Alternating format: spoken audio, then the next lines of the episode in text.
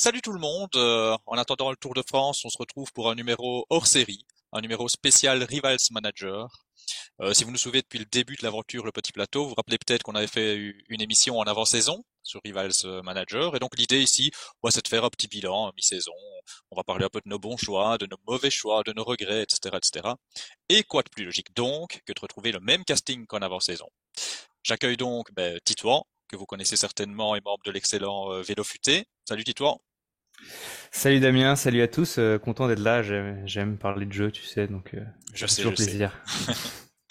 On accueille aussi Enzo, alias Analyste Phoenix, qui est membre notamment du podcast Le Coup Tordu. Salut. salut à tous. Salut, merci de l'invitation encore Damien. Et qui... un plaisir.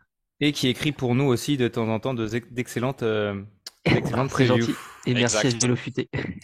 et j'allais, figure-toi, j'allais venir sur le preview et un peu sur votre collaboration, même si elle n'était pas, parce qu'en fait, je me suis rendu compte en préparant l'émission, parce que oui, je prépare un petit peu l'émission. Euh, quand même. un tout petit peu. Qu'avec vous deux, on a finalement un peu la panoplie complète de l'analyse, parce que, Titouan, si je ne me trompe pas, euh, c'est toi le spécialiste vélo futé euh, au niveau des analyses, je vais dire, de data sur le long terme. Par exemple, je pense à euh, la meilleure préparation pour réussir sur le Giro ou sur le Tour de France, etc. C'est des trucs que j'aime bien faire, ouais. c'est vrai qu'on a, je, dirais, je pense que tout le monde est capable dans l'équipe de le faire, mais après, c'est vrai que c'est moi qui a tendance à le faire parce que c'est quelque chose qui m'intéresse. Puis voilà, il y en a d'autres qui sont plus euh, spécialisés comme Romain dans les interviews, la géopolitique. Donc ouais, ouais, on peut dire ça. On peut dire ça. J'accepte. Et donc voilà, je prenais le long terme, moyen terme, on va dire, avec toi, avec ce genre de choses, et le court terme avec les previews euh, d'Enzo sur, sur son site aussi d'ailleurs, qu'on retrouve très régulièrement. Euh, alors bien sûr, Enzo, toi tu regardes aussi ce qui s'est passé sur des arrivées similaires, peut-être les années précédentes, mais on est plus dans l'immédiat quand même, sur le parcours de la course, sur les différents scénarios, les conditions actuelles, etc. Donc finalement, vous vous complétez assez bien, je trouve. C'est ça. Après, euh, je n'ai pas la prétention de de, la, de, de, de, faire la même profondeur de travail que Vélo Futé, hein, ce qui est le, travail qu'ils font notamment sur les, les, les, numéros qui sortent régulièrement, les numéros mensuels, c'est des heures et des heures de, travail, de recherche. Donc je, je, je, ne me mets absolument pas au même niveau. C'est gentil, mais bon, tu sais, on est tous, euh, on est tous investis de la même manière dans le vélo, donc voilà, chacun son truc, hein, il n'y a pas de souci. Hein. Exactement, il y a de la place pour tout le monde et pour tout type mmh. euh, de choses. Mais donc vous voyez évidemment qu'on est quatre et vous l'aurez reconnu, je n'ai pas besoin de le présenter, c'est notre animateur préféré de votre podcast préféré, à qui je pique la place donc cette fois-ci, hein, je prends un peu le rôle d'animateur. Romain, salut Romain, tu vas bien? Salut Damien, ça va bien? Et comme tu le vois, ceux qui nous suivent sur le petit plateau depuis le début savent aussi que j'aime mettre une casquette euh, un peu en lien avec euh, le, le thème. Et aujourd'hui, alors on ne le voit pas très bien, mais gloire et désillusion. Je pense qu'on est vraiment dans. On verra s'il y a plus de gloire ouais, de désillusion. Voilà, exactement. ok, ok. Bah écoutez, on va on va attaquer sans tarder. Je me suis dit tiens, je vais regarder un peu le classement de chacun et on va bah, faire le, le, tour de parole, le tour de table en fonction du classement. Alors le classement, premier, enfin, premier, premier d'entre nous, euh, Romain, 209e, pas mal du tout. Non, c'est Vélo Futé qui est premier. Alors j'allais venir, attends, je vais ah le mentionner. Ah Moi, j'ai invité Tissoir de Vélo Futé, je n'ai pas invité Vélo Futé. Oui, mais Sinon, c'est savoir que j'ai passé beaucoup plus de temps à faire l'équipe Vélo Futé que faire l'équipe de, de Titouan. C'est vrai. Hein. Oui, mais tant pis, ça marche pas, écoute. je suis bien désolé pour toi. De toute façon, on ne tracasse pas, il y a quelqu'un derrière toi. Hein, votre Parce que moi, j'allais j'allais partir j'allais partir l'équipe Vélo Futé, hein, plus que l'équipe de moi. C'est vrai, pour les thèmes, t'allais faire Vélo. Ah non, bah, blague à part. Moi, je, je suis pas trop mon équipe, en fait. Ok. Bah écoute, de toute façon, tu peux faire, il n'y a pas de souci, tu feras sur, euh, sur l'équipe Vélo Futé. De toute façon, l'idée c'est de parler de différents coureurs. On profite un peu du mmh. contexte Rivals Manager pour parler un peu de la saison finalement. Donc euh, tu choisis l'équipe que tu veux. Ouais, ok.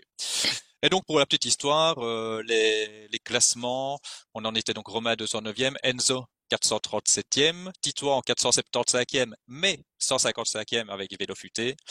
Et, et moi, bah, à la traîne, hein, 619e, donc euh, je vais beaucoup. T'es revenu quand même. Je suis revenu parce que j'étais 1500 euh, avant le Giro, enfin un peu avant le Giro. euh...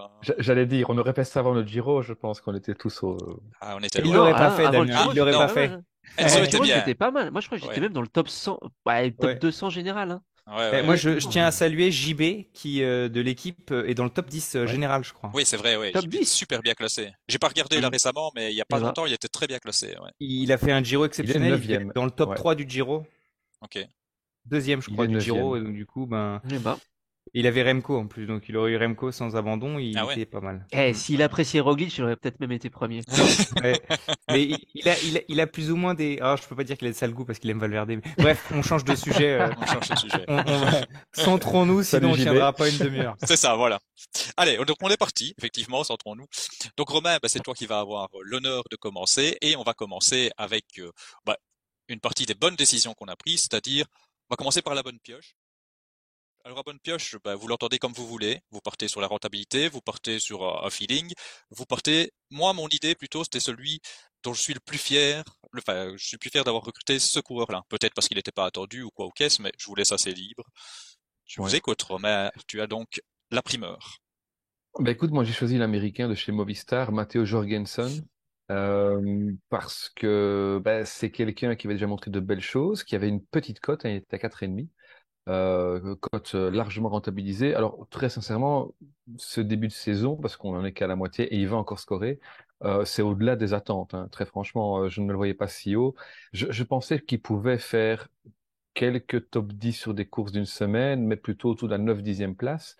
Or là, ben voilà, il a quand même été chercher des très très belles, des très très beaux scores depuis depuis le début de, de cette saison. Donc euh, il fait deuxième en, en, Romandie, il fait huitième à Paris-Nice, il gagne le Tour de Mans. Euh, et on l'a vu aussi sur des, des Flandriennes, ce qu'on, euh, qu'on ne pouvait pas vraiment s'attendre concernant. Et euh, moi, je pense que c'est quelqu'un sur qui il faudrait aussi compter. Alors de nouveau, pas pour une victoire euh, euh, finale, bien évidemment, mais il va certainement venir sur, sur le Tour de France. ben voilà quelqu'un, d'après ce qu'il a montré, qui pourrait chercher encore un top 10, ce qui pourrait encore augmenter sa cote. et donc, il, serait là euh, avec une cote plus que doublement rentabilisée. Donc euh, voilà. Probablement euh, autour des 10 l'année prochaine. C'est ça, voilà. Je pense que c'est quelqu'un qu'on va retrouver effectivement à 8, 9, 10 au minimum. Ben, j'avais donc j'ai dit j'ai un tout petit peu préparé l'émission. Bon, j'ai pas eu le temps de faire ça pour beaucoup de rubriques, mais pour cette rubrique-là, je m'étais amusé à regarder vos équipes et à me dire tiens, qui est-ce qu'ils vont choisir? Ben chez toi, ça me semblait évident. Autant il peut y avoir des doutes dans d'autres équipes, autant toi, ça me semblait évident que c'était Jorgensen. Ouais, super pioche ça pouvait plus ou moins être attendu, mais moi j'y étais pas par exemple. Donc, euh, ouais. Ok. Euh, Enzo, ta bonne pioche. Ah, ouais, moi j'ai un peu hésité et euh, finalement je vais dire Non, je vais dire non, je l'ai pas pris. Il a pas pris. l'ai pas pris. Ah, tu l'as pas pris? Ce sera dans le regret. Ce sera dans le voilà, regret. c'est comme ça. non, non, moi je vais, je vais, je vais dire Ghana. Ah, ben, Ghana. Oui, très bonne. C'est ce que j'avais dit pour toi, Ghana. Ouais il y en avait assez peu au final au début de saison qui y croyaient euh, par rapport à sa mmh. saison sur route assez moyenne l'année dernière. Pas mauvaise, mais assez moyenne par rapport à ce qu'on pouvait en attendre. Et moi, personnellement, j'étais persuadé que euh, il était dans une année de transition où il voulait passer d'un pur rouleur à un coureur un peu plus rouleur, mais aussi sur les classiques, et surtout barré psychologiquement et physiquement par sa préparation pour le, le record de l'heure. Ça passé, j'étais persuadé qu'on allait retrouver un grand Ghana, et ce début de saison, alors malheureusement, le, Giro s'est arrêté assez vite pour lui, même si je pense qu'après le deuxième contre-la-montre, on n'aurait pas eu trop de Ghana. Euh, bah, ce début de saison m'a donné raison sur le choix de, prendre Pipo. Euh, deuxième de Milan-San Remo, sixième de Paris-Roubaix, deuxième du général de la du de la San Luis, non? De San... Non, pas Euh, non Algarve. San, euh, San Juan et Algarve, Algarve et San Juan et euh, à chaque fois vraiment à pas très très loin. Enfin, ça s'est joué à pas grand chose. Euh, donc non, non, un super début de saison de, de Ghana. Et, euh, et son, ses chronos de la saison, ça a été assez, euh, assez en dents de scie au final. Euh, son chrono sur Tirreno, je l'ai trouvé incroyable. Les gens ont eu tendance un peu à minimiser sa performance. Euh, parce que le seul vrai adversaire ce jour-là, c'était Van Aert qui l'a fait clairement en tong. Hein, on va pas se mentir. Il a même pas essayé mais la performance de Ghana était était vraiment monumentale. Hein. Les, watts qu'il a envoyés sur ce sur le chrono d'ouverture de Tirreno, c'était du Ghana 2019, euh, du Ghana 2020, littéralement. Sur le Tour de France, sa deuxième place sur le chrono d'ouverture a été éclipsée par la performance de Remco, mais c'était pas un mauvais chrono qui sort. Hein. Faut pas oublier quand même que c'était un chrono très vallonné, euh, qui était pas forcément euh, idéal pour lui. Il finit à une 20 de secondes de, de d'Evenpool, je crois 22 ou 23 secondes, euh, ce qui est très loin d'être ridicule. Et derrière, à part Almeida, tout le monde finit à au moins 40 secondes. Donc c'était non, je suis je suis vraiment plutôt content de ce qu'a montré Ghana. Mais... Il a été, il est, tu sais combien de fois il a été pris, toi, Ghana, dans le, dans le jeu ou pas? Aucune idée, j'ai pas regardé. On a moyen de voir? Ouais, tu peux regarder. J'ai pas regardé 37... non plus. Il est 37e des coureurs les plus pris. Il a été pris 429 fois. Ouais. C'est pas énorme, je trouve, pour le, pour le coureur que c'est. C'est quand même pas mal. Hein. Ah ouais, Jorgensen, Jorgensen, 39. 39e, donc il a été pris 420. Ouais, ok. Alors que Jorgensen me semblait plus évident que Ghana, moi, personnellement. Ah ouais?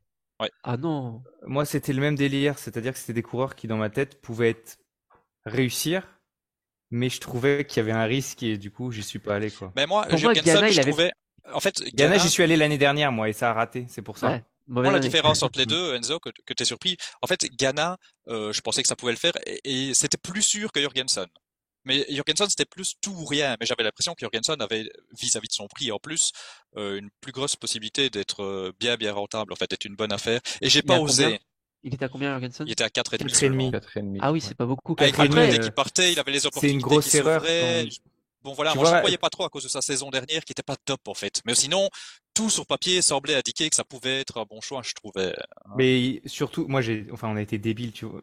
Pour Ghana, moi j'ai, je pense que j'ai été débile parce que ben, en fait, on doit toujours écouter les gens qui, qui ont des attirances pour certains coureurs parce qu'ils les connaissent mieux. Et en l'occurrence, tu vois, moi je connais bien certains coureurs. Toi, tu connaissais bien Ghana, Chikone, ben j'ai douté de ces coureurs-là, j'aurais dû écouter. Voilà, faut toujours écouter les gens qui connaissent bien certains coureurs parce que ils le savent. Tu vois, Jorgensen, pareil, Romain, 39e, pris autant de fois que Tobias Foss, à 5. Ça, m'étonne que, euh, que, que, Jorgensen ait été vu comme une, comme une, un une potentielle réussite. Je, ne dis pas que le mec est mauvais, attention. Je dis juste que dans l'équipe où il est, euh, ça me semblait compliqué de le voir jouer. Euh, le classement général et surtout de le voir jouer avec les meilleurs en montagne. Mmh. Le mec a quand même un, gabarit assez atypique. Hein. Et, le pire, c'est qu'en plus derrière, il a confirmé sur les pavés, donc il a pas fait que les courses à étapes. Non, non, non, de toute façon, tout, Movistar, même sur les pavés, euh, t'en as quelques-uns qui sont sortis, tu fais. Donc ouais, voilà. Donc euh, pour faire court, euh, voilà, moi je suis très content de, de Ghana, même si ça manque de victoire cette année, mais passé très souvent très très proche. Mais à Revolts Manager, l'avantage, c'est que tu es récompensé non pas que par les victoires, mais aussi les places d'honneur. Donc, ouais. c'est important. Il y en a pas mal, les mecs pas mal sur des courses importantes. Euh, toi, Titouan, euh, donc tu vas partir sur ton équipe vélo futé, euh, oui. juste pour pour la, la petite blague. Qui a, de grosses ressemblances hein, quand ah, même avec. Ben alors je vais te laisser choisir. Parce que j'avais choisi dans ton équipe aussi, je, je voulais voir ouais. de qui t'allais parler. Euh, bah allez, je vais quand même dire ton équipe parce qu'ils sont peut-être pas, j'en sais rien. Je m'étais dit dans ton équipe perso, j'hésitais entre Pinot et Landa. Et, Landa. et moi, moi, je serais parti sur Landa parce que je trouve que c'est vraiment bien vu d'avoir cru à Landa. Moi, j'y croyais pas.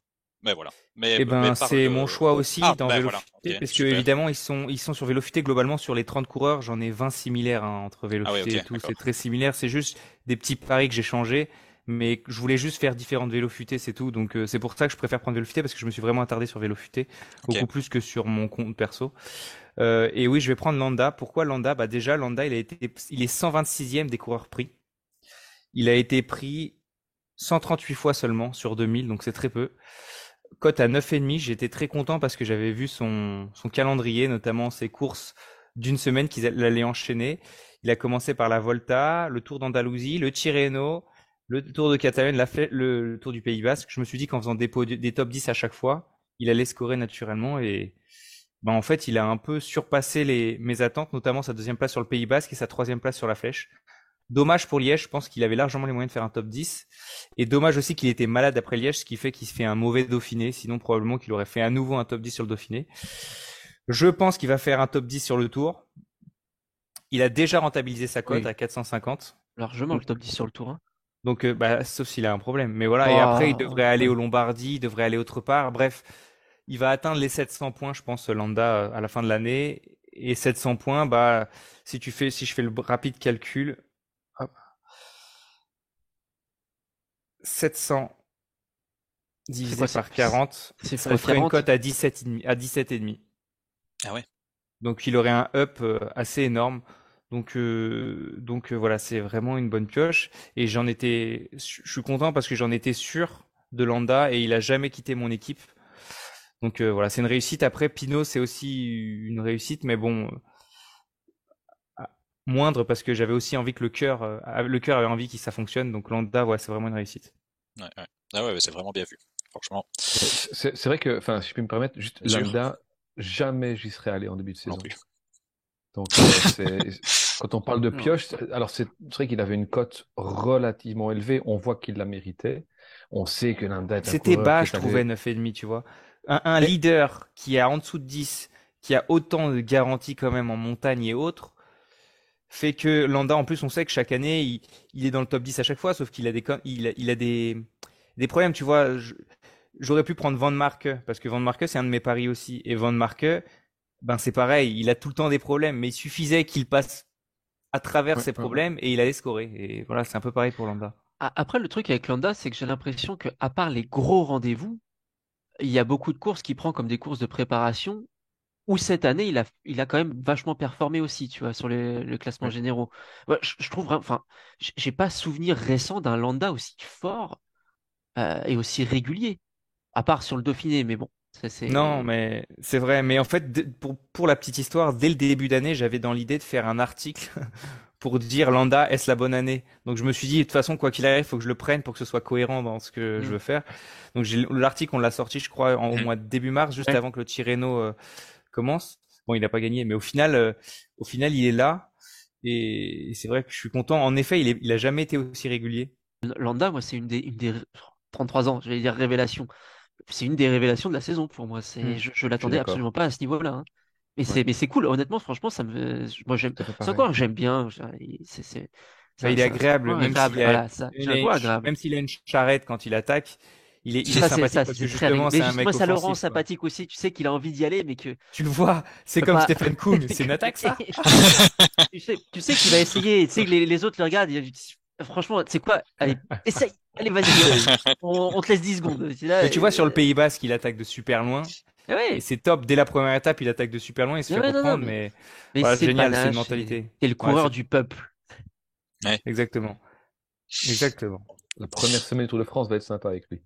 Ah, normalement, oui. Bon, ben moi, je vais y aller pour la bonne pioche, mais je, suis un peu embêté parce que franchement, j'ai j'ai pas vraiment de bonnes pioches cette année dans mon équipe. Donc euh, oui, il y a des bonnes pioches, mais j'appelle pas ça des bonnes pioches parce que tout le monde y va. J'avais pensé parler de Nice, mais c'était évident qu'à ce prix-là, hein, tout le monde l'a pas pris, mais j'ai beaucoup de monde l'a pris. Nice, c'est pas mal parce que c'était ah, c'était précoce. Moi, je, moi, je comptais y aller. Hein. Je comptais y aller l'année prochaine. Ok, mais il est quand même beaucoup pris. Donc beaucoup pour pris, 27e, ouais. c'est pas 535 fois, ouais, ouais. Voilà. Donc finalement, j'ai pas envie de prendre un mec qui était 27e choisi. C'est pas vraiment une... J'appelle pas ça une bonne pioche. Euh, bon, il y a Tyson qui confirme, mais c'est pas non plus fou, fou, fou. Donc je vais envie, en fait, de parler d'un gars où ça va peut-être être surprenant, mais euh, c'est Almeida.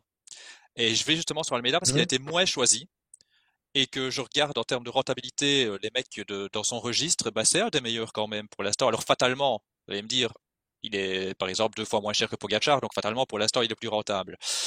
Mais il devrait encore me mettre pas mal de points, je pense, d'ici la fin d'année. Et, donc euh, à terme, s'il continue comme ça, qu'il continue sur sa lancée, je crois que ce sera un des mecs les plus intéressants euh, au niveau euh, des classements généraux, etc. Là pour l'instant il est il est à 11,5 de rentabilité. Tu vois, donc il lui reste pas grand chose. S'il fait un top 10 sur la Vuelta, il, ce qu'il devrait faire. Sur la victoire, il renta. Il renta. Il, faire, il, peut, il, peut, faire des petites placettes par-ci, par-là. Je pense qu'il n'y a pas grand monde spécialement qui allait oser y aller parce que l'année passée, ben, on en a entendu beaucoup et finalement, il n'a pas confirmé tout le potentiel. Il n'a pas été mauvais, mais il n'a pas confirmé peut-être vraiment le potentiel. Il n'avait pas passé le palier peut-être qu'on attendait. En tout cas, moi, j'attendais mieux. Il avait été intéressant parce qu'il a, il a abandonné le Giro aussi. Oui, oui, oui, oui c'est ça.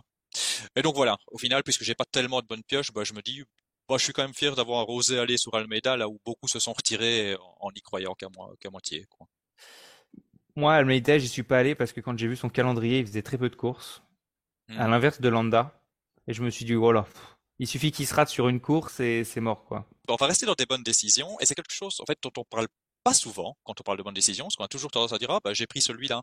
C'est plutôt celui qu'on a évité de prendre, les pièges, les trucs qui semblaient évidents, euh, où beaucoup de gens sont allés et nous on s'est dit non. En gros, certains parlent de piège à con, si vous voyez ce que je veux dire. Et, et, donc, quel est le piège à con que vous avez évité et que vous êtes bien content d'avoir évité? Romain. Ben, euh, je sais pas si finalement beaucoup de gens y sont allés et ça fera pas plaisir à certains, mais je vais dire Wout van Aert. Euh, il était évidemment une des plus grosses cotes du jeu et il était supposé être une assurance point comme les Pogacar, comme les Vingegaard, comme les malgré tout euh, Remco, malgré son abandon. Euh, mais il avait tout de suite dit euh, son objectif cette année, c'était le, le, fameux la fameuse semaine des Flandriennes avec le et Roubaix. Et on sait que, que Wout, c'est pas forcément dans les monuments et sous la pression qu'il est le meilleur. Et on l'a vu. Euh, et donc, du coup, euh, là, je sais pas où il en est pour l'instant, mais euh, je pense qu'il rentabilise pas du tout, du tout, du tout sa cote. Alors, il, il est à 540. Voilà, donc il va peut-être faire de très belles choses ici, surtout de France. Mais bon, s'il nous fait la même chose l'année passée, alors c'est bien de gagner des étapes, mais pour Rival, c'est pas ça qui rapporte le plus. Euh, il, rentabilisera, il a peu de chances de la rentabiliser. Non, je pense pas. Parce qu'il a, il est à 13 et demi et il faut qu'il fasse 35, donc il lui reste 20. Donc il faut qu'il fasse. Il a fait un tiers de ses points, quoi.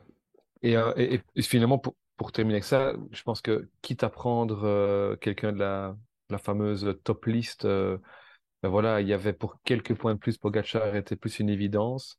pour quelques points de moins, Remco. Et si on est encore plus loin, bah, Mathieu Van Der Poel, on les compare souvent, mais et, et, bien au-delà.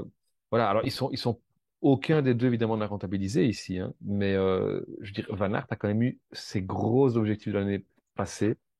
Euh, donc, à moins qu'il n'aille faire un, un, top 5 autour de France parce qu'il euh, n'y a personne d'autre pour emmener euh, Vingegaard à part Kus qui sort du Giro, on serait peut-être surpris. Mais euh, voilà, je vois pas du tout Van Aert euh, rentabiliser sa cote. Ok, ok. Enzo? Alors, avant le Dauphiné, j'aurais dit à la Philippe. Et je suis encore à deux doigts de dire ça. Parce que je pense pas qu'il va faire un Tour de France comme les gens l'imaginent. Mais je vais plutôt dire Dan Felipe Martinez. Dan Felipe Martinez parce que beaucoup voient encore en lui un potentiel vainqueur de classement général ou de slash grand tour. Un très gros slash. Et surtout parce que ça m'énerve qu'il ait pris le, tour d'Alga à Ghana sur un contre-la Non, blague à part, c'est, euh, en fait, je le trouve très, très décevant cette saison. Et le, fait que j'ai pas un affect particulier pour lui m'a en plus convaincu de ne pas le prendre surtout à ce prix-là, je crois que c'était 15 ou 14, enfin bref, euh, très très cher pour le peu de choses. Il a fait une belle saison 2022, mais quand on a eu, enfin ce qu'on attendait de lui autour de France, ce qu'on pouvait attendre de lui autour de France, euh, bah, c'était caca culotte. Et, euh, et, cette saison 2023, c'est un beau caca culotte aussi. Voilà. Donc bien content de ne pas être allé sur lui. Bah, je, je, réagirai plus tard parce qu'en fait, il est plus tard dans une des autres rubriques puisque moi je l'ai. Donc, euh, si quelqu'un veut réagir, je vous laisse réagir, mais moi j'en parlerai plus tard. Dis-toi. Je propose qu'on passe à Romain d'abord. Romain l'a fait, mais moi je peux le dire. Euh, Romain a Damien, pardon. Excuse-moi. Oui, ben vas-y. Ben écoute, moi, bon voilà, de nouveau, j'avais pas quelque chose de super évident, mais euh, ben, puisqu'Enzo est là, en plus, ça me fait penser, c'est pas que vous êtes un, couple, hein, Enzo, mais ça me fait penser un peu à Tib.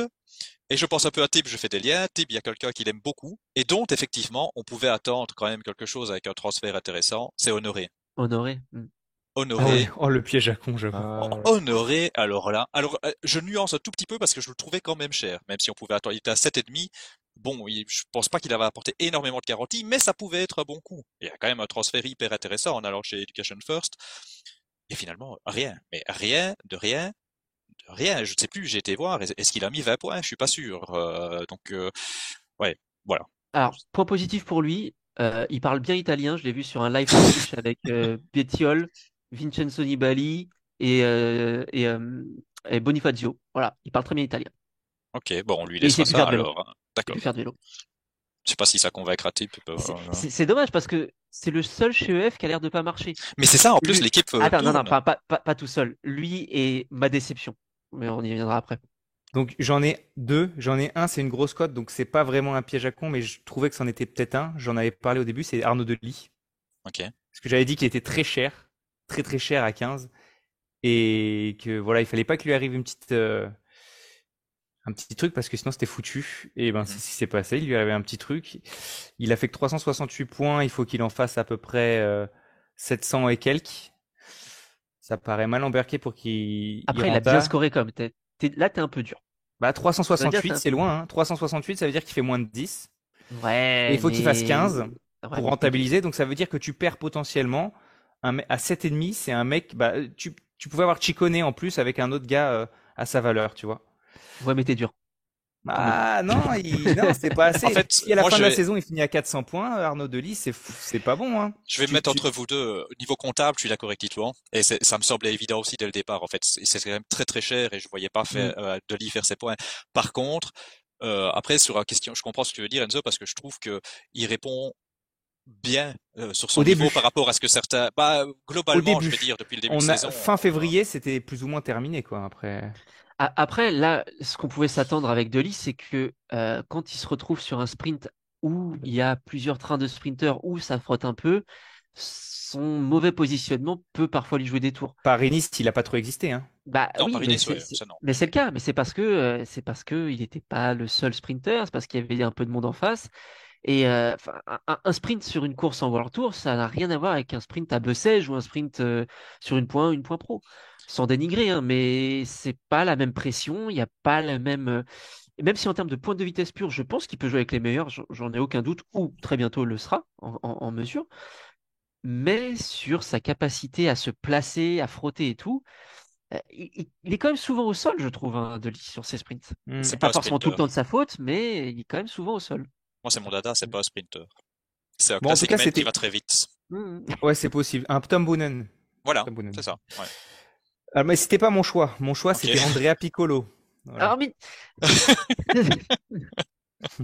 Parce qu'Andrea Piccolo, l'année, à la fin de l'année, quand on a fait la première vidéo de début de saison, j'ai dit attention, il a pas couru l'année dernière, il est arrivé frais en fin de saison. Donc du coup, il a dû profiter sûrement de cette fraîcheur pour être meilleur qu'il ne l'est réellement. Et euh, ouais, c'était carrément ça en fait. Il était carrément sur régime l'année dernière parce que là, c'est un beat total. T'es pas le seul, t'inquiète pas, à avoir plongé dans le piège Piccolo. Euh, le, je sais que le, créateur du, jeu, là, enfin Charles Massot qui gère le jeu, euh, a plongé dedans aussi avec Andrea Piccolo. Et je pense que il y en a, y en a, il y en a plusieurs qui ont plongé dedans. Piccolo, il a été pris combien de fois? J'allais te demander, vu que tu regardes à chaque fois. Direct. 43 fois. Il a été pris autant qu'Etanator et Henrik Mas, 393 fois, donc c'est quand même pas mal. Donc, euh, et il a marqué 14 points. Ok. Autant que Marco Brenner. Après, chez les juniors, chez les juniors, Piccolo avait quand même des bons résultats. Honnêtement, euh. il, est, pas sorti de nulle part l'année dernière non plus. Non, il est pas. Mais par contre, mais, mais, là, là où je te rejoins, dernière. là où je te rejoins, c'est qu'effectivement la fraîcheur de fin de saison a beaucoup plus aidé que ce que je pensais. Mmh. Euh, dans, dans, dans, ces résultats. Voilà, là, je, mais j'en parlerai plus tard. Eh bien, merci beaucoup les amis. Euh, c'est ici qu'on qu'on va arrêter pour la, la, première partie du bilan, donc avec les décisions positives finalement, et on, on se retrouve très très rapidement pour évoquer euh, nos, nos mauvais choix. Allez, à bientôt.